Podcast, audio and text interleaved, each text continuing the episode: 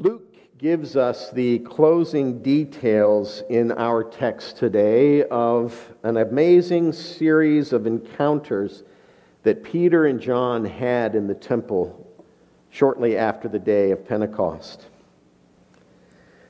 Just to summarize them, it goes back to chapter 3, verse 1, and goes all the way nearly to the end of chapter 4 responding to a lame man who sat daily at one of the temple gates, having been delivered there by friends, sat at the temple gates asking for money. They healed him instead, a man lame for 40 years since birth. Obviously, the man was absolutely ecstatic, and all the commotion of this healing and what resulted from it gathered quite a crowd. We read about that in the first 10 verses of chapter 3. So Peter preached to them, explaining how this miracle was done in the name of Jesus, by, by his authority, by his power, as John helped us see last Sunday. The miracle was done in the name of Jesus, whom they had delivered over to Pilate to be killed but whom God had raised from the dead. That's verses 11 to 16 of chapter 3. Peter went on to say that all of this was foreknown and foreordained by God. The God of Abraham, Isaac, and Jacob, the God of Israel, had foreordained all this and they had killed the author of life, is the way Peter put it. They're at odds with God, and God made it clear that his will prevails. Christ was raised, and salvation was accomplished.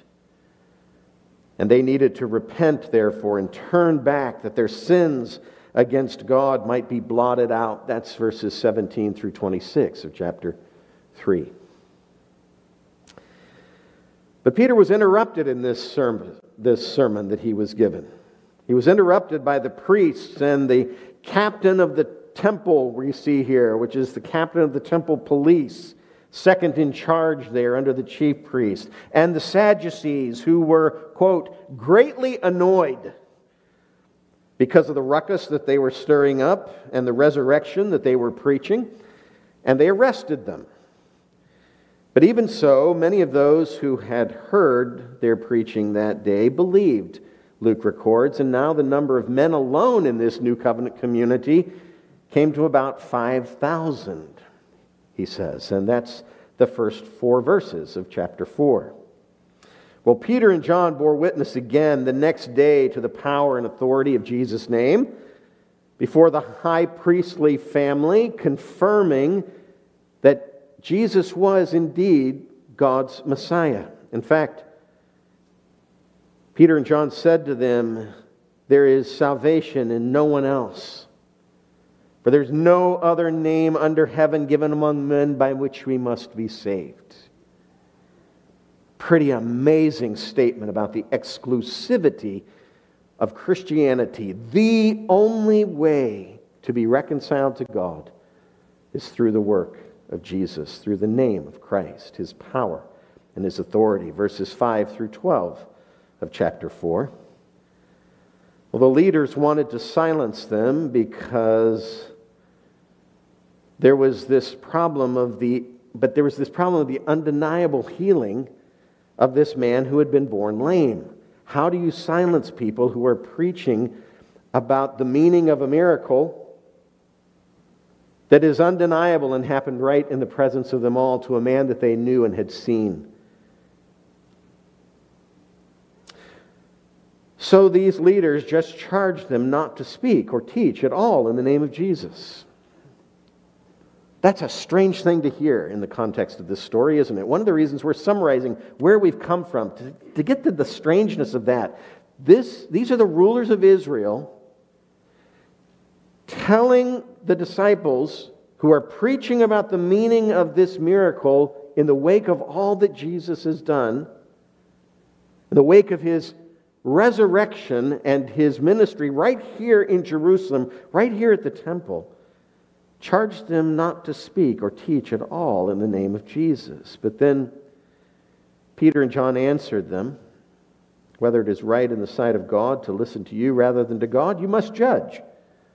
For we cannot but speak of what we have seen and heard. We can't keep quiet about this.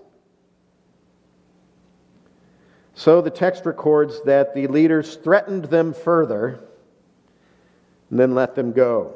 Verses 13 through 22 of chapter 4, bringing us up to the threshold of our text this morning.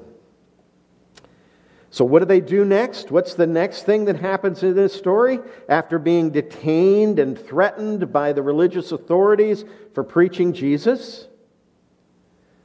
Well, that's what we read today in verses 23 through 31. One of the most captivating narratives, I would say, in all of the book of Acts.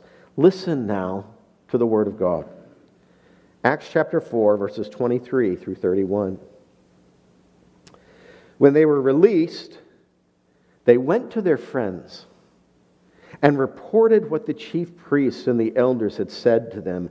And when they heard it, they lifted their voices together to God and said, Sovereign Lord, who made the heaven and the earth and the sea and everything in them, who through the mouth of our father David, your servant, said by the Holy Spirit, Why did the Gentiles rage and the peoples plot in vain? The kings of the earth set themselves, and the rulers were gathered together against the Lord and against his anointed. For truly, in this city, there were gathered together against your holy servant Jesus, whom you anointed, both Herod and Pontius Pilate, along with the Gentiles and the peoples of Israel, to do whatever your hand and your plan had predestined to take place. And now, Lord, look upon their threats and grant to your servants to continue to speak the word with all boldness.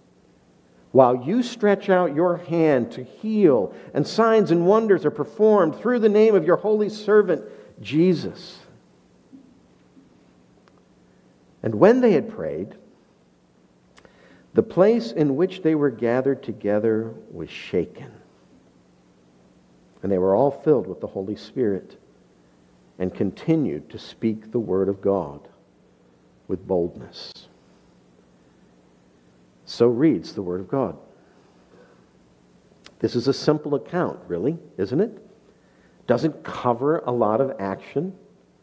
They just return from their atten- detention. They pray together, remembering God's sovereign authority and grace and seeking Him to empower their work.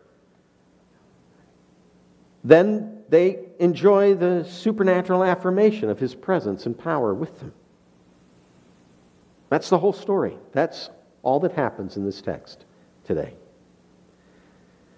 But there are six elements here in these first few verses that are worthy of our attention, I believe. And then there are two more in the last verse that are worthy of our reflection. And that's where we'd like to spend our time today. Six elements that are worthy of our attention, and two more that are worthy of our reflection. And we're going to explore them under two headings. And those two headings are listed there in your bulletin this morning. First, when God's people pray. That's the bulk of this text, 23 through 30. And then God hears and answers, verse 31. So, really, we're seeing a statement in this outline. When God's people pray, God hears and answers. We're dividing this text in two parts very unevenly. And under this first part, we're going to look at these six elements that are worthy of our attention, and then we'll look at the final two as part of that final verse. When God's people pray, verses 23 through 30. This was Peter and John's initial response to the resistance that they faced being arrested by the temple leaders for preaching Jesus in explanation of this miracle. This was their initial response to the beginning of persecution, which we see here now for the first time in the book of Acts. It will grow into a major theme. This is Peter and John's initial response to the pushback. You ready? Corporate prayer. This was Peter and John's initial response to the persecution that they could see beginning against the proclamation of Jesus in Jerusalem that would, by God's sovereign purpose, extend to Judea and Samaria and the ends of the earth. And that's what this story is going to be about. And what is their response to the persecution as it began? Corporate prayer. Verse 23 When they were released, they went to their friends and reported what the chief priests and elders had said to them. Verse 24 And when they heard it, they lifted up their voices together to God. This is the response that reveals hearts of true faith in the face of persecution. They lifted their voices together to God. That's central. That's our title this morning. That's what the church did as persecution arose. As we'll see, they were amazed at the opposition of their religious leaders to the Messiah. You'll see that in verses 25 and 26 here. They were seemingly disturbed by it. We get pick up that implication from verse 27, but they were also struck by the irrepressible plan of the sovereign Lord to whom they called out. And that's given to us in amazing language in verse 28. We'll get there. Yet their mode of expressing all of this, all that we've listed, is corporate prayer. All of this comes to us as the content of their prayer together with the body of Christ. This was their immediate response. And so we have to pause here for just a moment already and ask is that true of us? Is that true of you? Is that true of me? Is that, is that our initial response to hardship of any sort? And here, I think from the very beginning, we need to recognize that the context is talking about persecution, opposition to the proclamation of the gospel. But there's something about this that also renders this passage usable to those who are facing persecution of any sort. Like, like what James talks about count it all joy when you encounter trials of many kinds. There's, a, there's an opposition to the faith that's being referenced there. But as we see moving through the letter of James, there are a number of different forms of pushback and persecution that come at us in this fallen world and hit us uniquely because of our faith in Christ. Is it our immediate response to call out to God in prayer with the body of Christ in the face of such hardship, the face of such struggle, the face of persecution? Here. Is that true of us? Is our response to the surprising setbacks, to the stunning escapes, the impending persecutions of this life, is it to gather together immediately in corporate prayer? It's a good question. I am so pleased watching this body respond to one another's needs at such times as these, such times as we're experiencing together as a body of Christ right now. That is such a blessing, and I've said that many times. But I must also say that I don't believe I'm equally encouraged in this area that's spotlighted in Acts 4. I don't believe I see us responding to such times with just a hunger, a pressing need, a passion for corporate prayer, to come together with the body of Christ and pray. I don't want that to sound like a rebuke because it isn't one. This whole process of learning to pray, and especially at times of intense need, that's a discipline, that's a growth, that's a development among the body of Christ. And it's one we have to develop into So the question is, are we developing into it? I don't want it to sound then like a rebuke so much as just like an observation, a perception, but one that's been tested over time in a plurality of experiences and circumstances. I don't see this body seizing upon opportunities for corporate prayer, lapping them up in the presence of times like this. Anyone who attended our old Wednesday PM prayer meeting can see that. The same is true for our new Sunday PM prayer service. We have sweet and meaningful times of corporate prayer together. But they are enjoyed by a very small percentage of this body. And no, there are numerous other times of corporate prayer for us in ABFs, in flocks, in small group gatherings, sometimes planned, sometimes spontaneous, I'm grateful for all of that. That's why I don't want it to sound like a rebuke. But Sunday PM is one opportunity for focused, extended, unrivaled time in prayer, corporate prayer. And I yearn for more of this body to hunger and thirst after that time. The elders yearn and pray for this body to hunger and thirst more for that time. That's the first element that's worth our attention and reflection this morning. Just the initial response of Peter and John and the community to the, per- to the persecution that they faced. And I think the primary reason why this group here was so drawn to corporate prayer was because they, they had no shadow of doubt at all about who they were talking to. And that's Element number two no shadow of doubt at all about who they were talking to. They were addressing, verse 24, the sovereign Lord who made heaven and earth and everything in them. They were talking to the God of all creation, the one being in all of the universe who could actually make a difference in the present circumstances that they were facing. They were speaking to the gracious and merciful Father who had just sent his Son to pay for the penalty of their sin, and then his Spirit sent to empower them to walk in a manner worthy of that great salvation. That's who they were talking to. They were talking to the sovereign Lord himself, and they had no doubt about that. And what they noted from Scripture about this sovereign Lord was that it's fruitless to oppose him. Element number three. It's fruitless to oppose him, it just doesn't work. It won't pay off.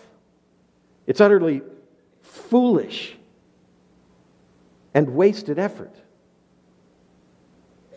From the text of the familiar messianic psalm, Psalm 2, that's quoted here in verses 25 and 26, this is the gist of the quote. This is what the text from Psalm 2 is telling us. The sovereign Lord who made heaven and earth will not be trifled with. Conspiring against him is not going to work for those conspirators. Psalm 2 goes on to say in verse 4 that God laughs at those efforts, as though those who pursue them think something might be accomplished by it. He laughs at the foolishness of it all and then he goes on to do all that he pleases. Psalm 2 talks about. Who would ever be foolish enough to conspire against a God like this? That's who they're calling out to in prayer. They know he's the sovereign Lord, but they know from Scripture that not only is it the inclination of the human heart to band together in rebellion against the authority, the name of the Lord, but Scripture itself reveals the emptiness of that pursuit. The Word of God will prove true, meaning that there are many who are foolish enough to do this, but the Word of God will prove true. Element number four that's worth our attention. And Peter and John have just met some of those who were willing to conspire against the Lord and against his anointed. So it's such a dramatic passage to come to mind at this time for the young church to recognize what's happening here. Peter and John have just met some of those who are willing to conspire against them, and they were the priests and the captain of the temple and the Sadducees, we see in verse 1. They were Israel's rulers and the elders and the scribes, verse 5. The poet wrote in Psalm 2 that the Gentiles, the peoples, and the kings of the earth and the rulers will conspire to oppose God and his anointed one. And that's just what this growing church is experiencing right here in Jerusalem. On this day, they're seeing that come about. They witnessed the conspiracy up close and personal, right there in the temple. And it was kind of surprising to them who was involved in it. Although by now, maybe not so surprising. And there's a subtlety here that's worth noting in the quoting of Psalm 2, verses 1 and 2. Psalm 2 says, Why do the nations rage and the peoples plot in vain? Posing a question, and it sounds like the, the synonymous parallelism that's familiar from Hebrew poetry, like the nations and the peoples are two different references to one and the same thing one and the same group. But what we see here in Acts 4 is a bit different than that. Luke records here in verse 25 why did the Gentiles rage? Just choosing a different translation there. Why did the Gentiles rage and the peoples plot in vain? Then he turn, returns to that word, the peoples, there in verse 27 and assigns it to Israel. So it's not just synonymous parallelism. Why do the nations rage and why do God's people plot in vain? Jesus' own people, the covenant people of Israel, have joined in the conspiracy against him as Messiah, against him as God's anointed. And his people are responding to that in prayer reflecting on that in prayer. This is like, this is like the words that John spoke in the prelude to the Gospel of John. He came to his own, and his own did not receive him. This shows us now, by this reflection, this prayer in Acts 4, that the opposition of the Jews was already anticipated all the way back in Psalm 2. That's worth noting as we see the response of the early church here. And even with this conspiracy, the sovereignty of God prevailed. That's element number five, worth noting. Even with this conspiracy, the sovereignty of God prevailed. In their evil intent, they were only able, verse 28, and listen to this language, even in their evil intent, they were only able to do whatever his hand and his plan had predestined to take place. Why is it an empty pursuit? Because God is going to accomplish his will and plan and purpose regardless of the opposition that he faces.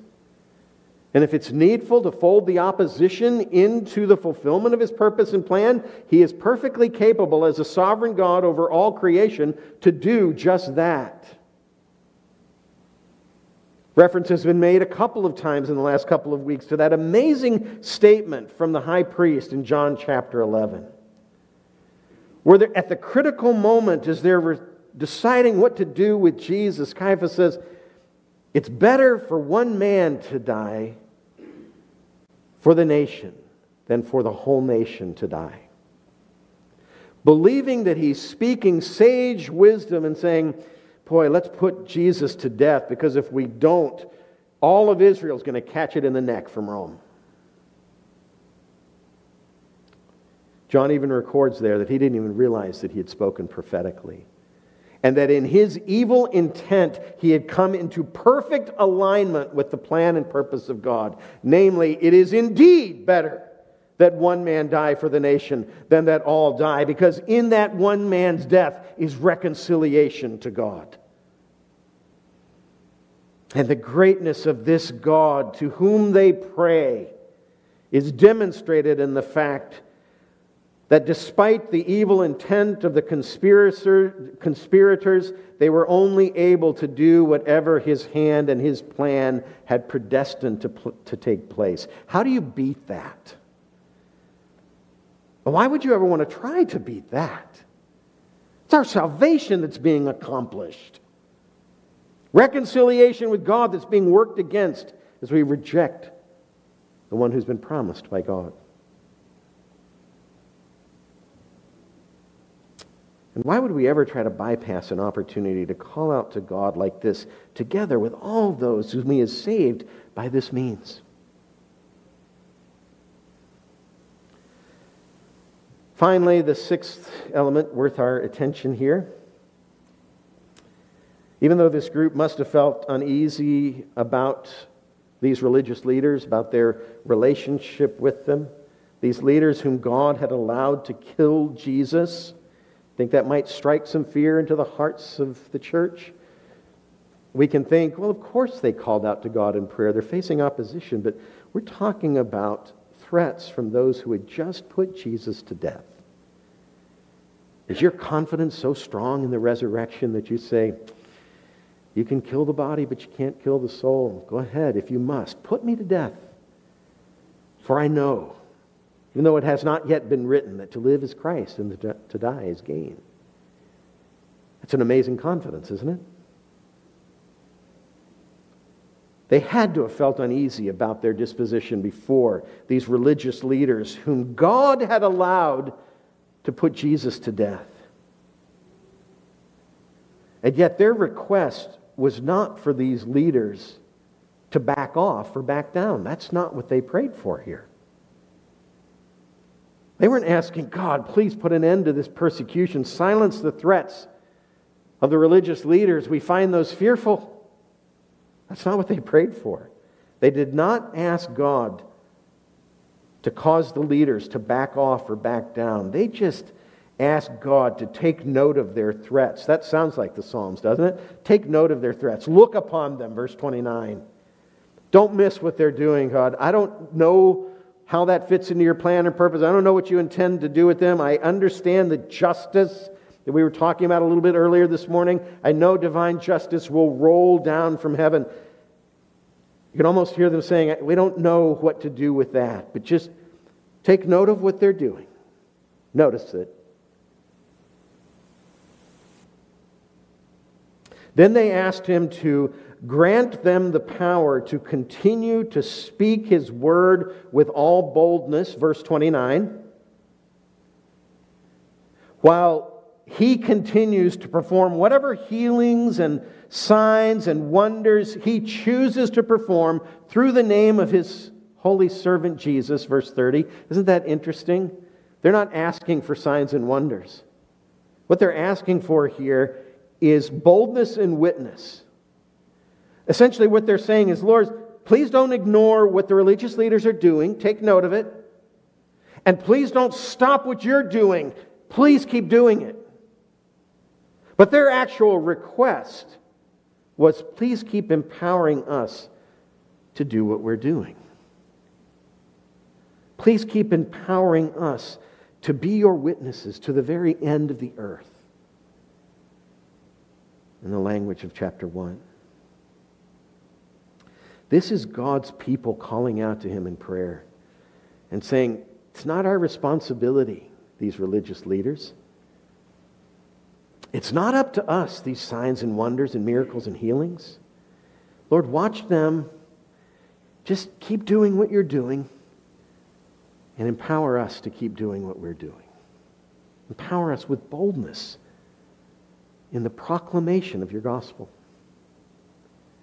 This is the young church saying to God, at an hour of trial, not our will, but yours be done. This is what God's people prayed together when opposition arose. Two things happened next. One immediately, and the other, it would seem, in the days ahead. And here we move into verse 31. God hears and answers. And the last two things now that are worthy of our reflection. The first is even hard to know how to talk about. It was a familiar sign. It's one that we've seen a number of times throughout the story of redemption, throughout the story of God's relationship with his covenant people. But even though it's familiar, you could never get used to it. First of all, it didn't happen often enough, at least according to recorded scripture, for his people to get used to it. But even if it happened more frequently, I don't think you would ever get used to this. Verse 31 And when they had prayed, the place in which they were gathered together was shaken. That's an amazing demonstration, isn't it? Would you love to have been there that evening? God had done this before.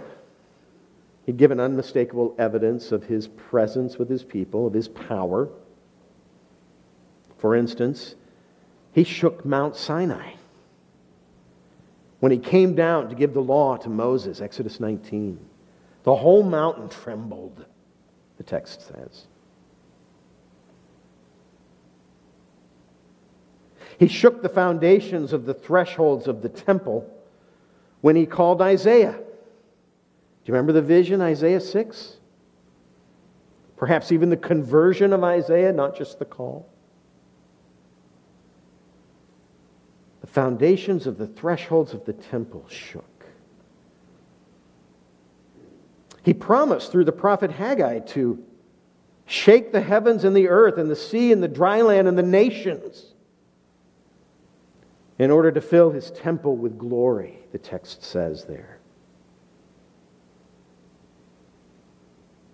And then one we can forget about because only Matthew records it. At the moment Jesus died on the cross, Matthew records the earth shook and the rocks were split. This is the God of all creation proving his presence with his people and his power to do as he wills.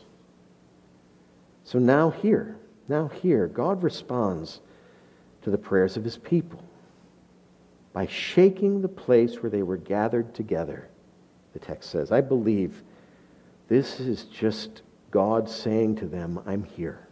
I'm here. And by the way, you're talking to the right person.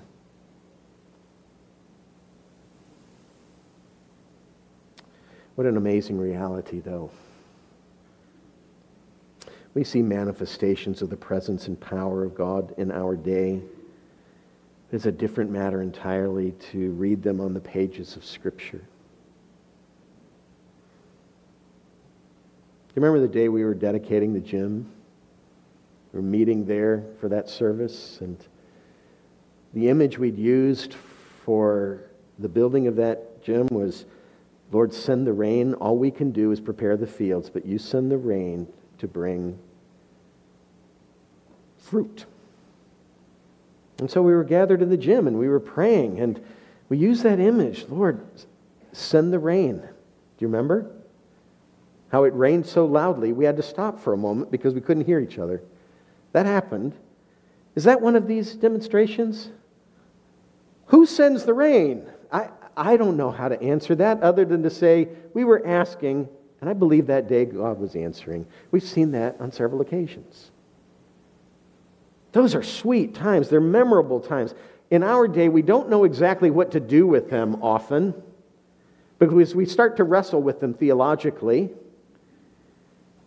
But here, here in the book of Acts, chapter 4, verse 31, there's no doubt. There's no doubt what happened. This is God answering his people and saying, I'm here, and you're talking to the right person. That's what happened immediately as the people gathered together at this time, at this moment, to pray. And the thing that seems to have happened in the following days was, was the actual direct answer to their prayer requests. from a little bit earlier. Verse 31 goes on to say, And they were filled with the Holy Spirit and continued to speak the word of God with boldness.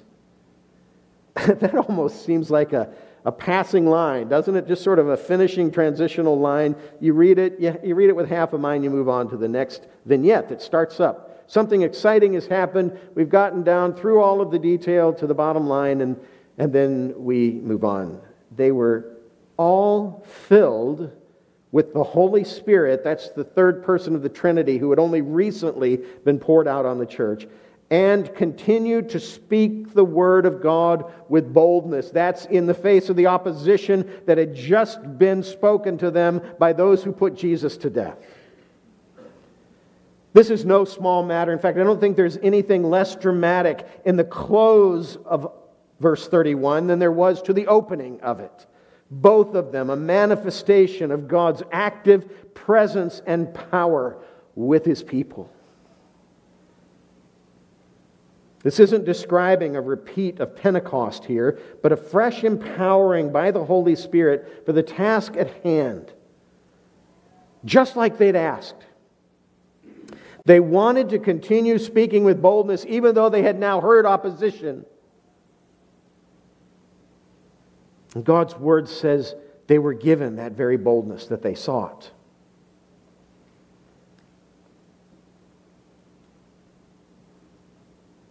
God was not only with them in their prayer room, but He was going to go with them into their mission field.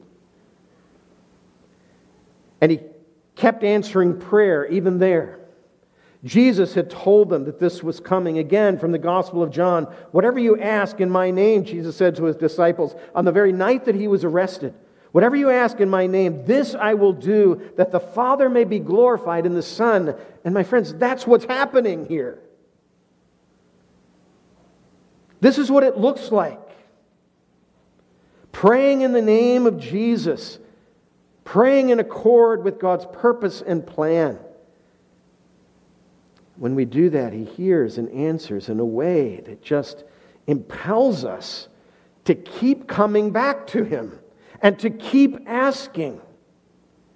Do we have that experience together as the body of Christ? Where we're impelled into those times of corporate prayer because God is there in presence and power with his people. This passage just fires the imagination of God's people to see what might happen when they pray. It has fired the imagination of God's people throughout the history of the church since it was written, since it was experienced. What might happen as we pray for boldness? In our witness? What might happen? What might happen today, these days, our days, if we call out to God together just like this for boldness in our witness? What all comes along with that boldness to undergird and establish and solidify that boldness?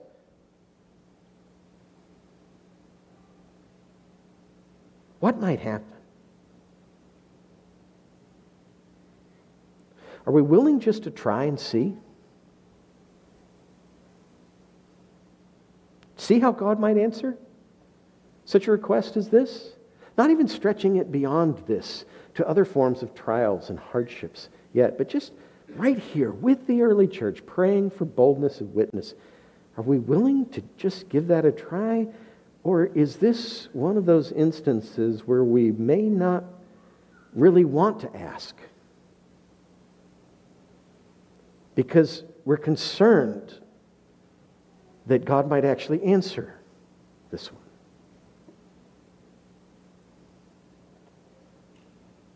And truth be told, we're not really all that sure that we want to be a, a bold witness, not like this, preaching in the streets of Jerusalem, preaching in the temple gates. Really? I'm not sure about that. I mean, the responsibility of that, the, the stigma, the vulnerability. Is it possible that this is a request we really don't want to offer together? I think we have to ask ourselves that question. as we're moved by the experience of the early church who called out to God in times of need and the place was shaken.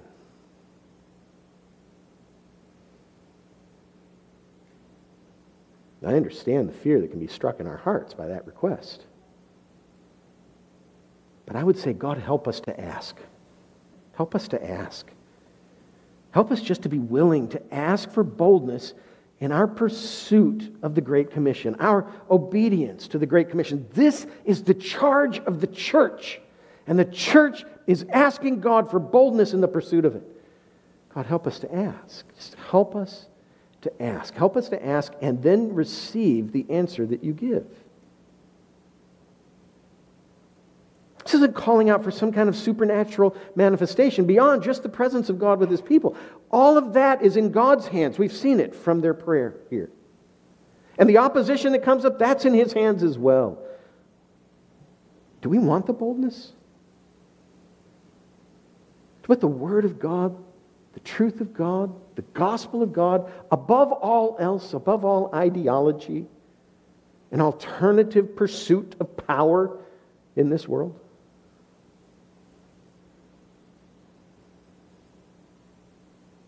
Help us to ask. Help us to ask for boldness as we meet persecution, as we meet opposition, trials of various kinds. God, help us to ask and help us to long for times of corporate prayer together where we ask. Recognizing the unique opportunity our Father affords us to fellowship with Him and with one another in the asking.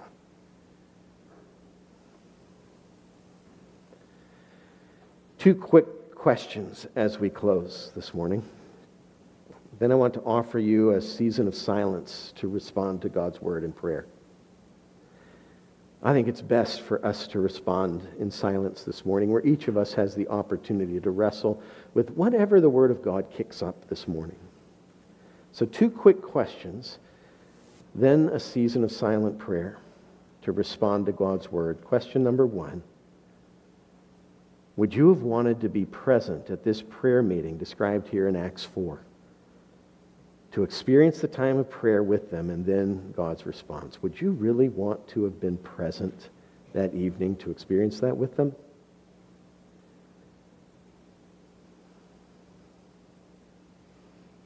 I don't even want to insinuate an answer either direction.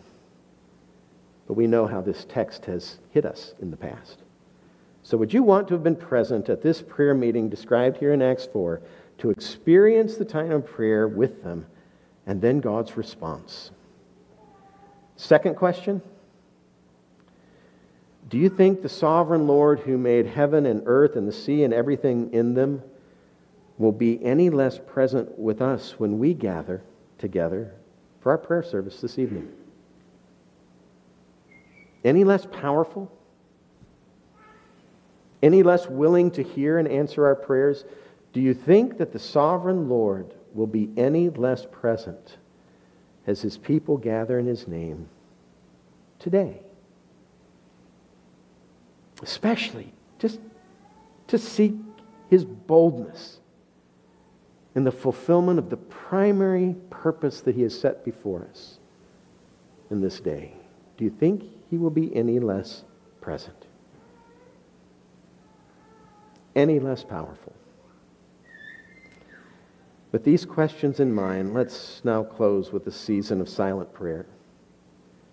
Just responding to God, and in a few moments, I will lead us in a closing prayer.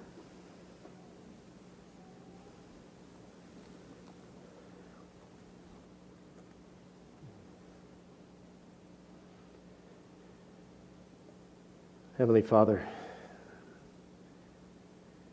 it is our yearning to be a people of prayer. For we all truly understand that that is the power source for the Christian life. Communion and fellowship with you in prayer is the completion of the communication cycle. You speak to us through your word by your spirit, and we respond to you in prayer. And in communication, we find the strength of every growing relationship. We yearn to be a people of prayer.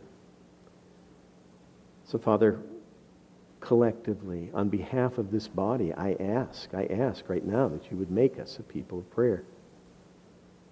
I confess my own weakness in this area, the struggles that each of us could list in our own words, but that each of us knows. I know those struggles myself. And so I ask, not as one who has mastered these things, but as one who yearns after them and can see from the very page of Scripture the importance that it plays in the life of the church. Father, how tragic if we are so attentive to one another's need and yet less attentive to your own heart than we should be or could be or would be blessed to be.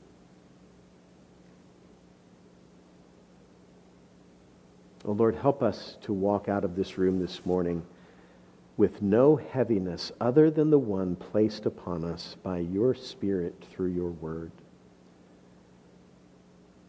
Father, I don't want the frailties of the wordings of my own challenges this morning to ring stronger in the ears of anyone present than your word rings as a tool of your Spirit. But Heavenly Father, I pray that you would cause us to grow in this centralmost of spiritual disciplines and that we might grow together as a body in our exercise of it. And I pray, just to get us started, that you would grant us a boldness in witness that reveals a depth of relationship with you in prayer and in your word. In Jesus' name we pray.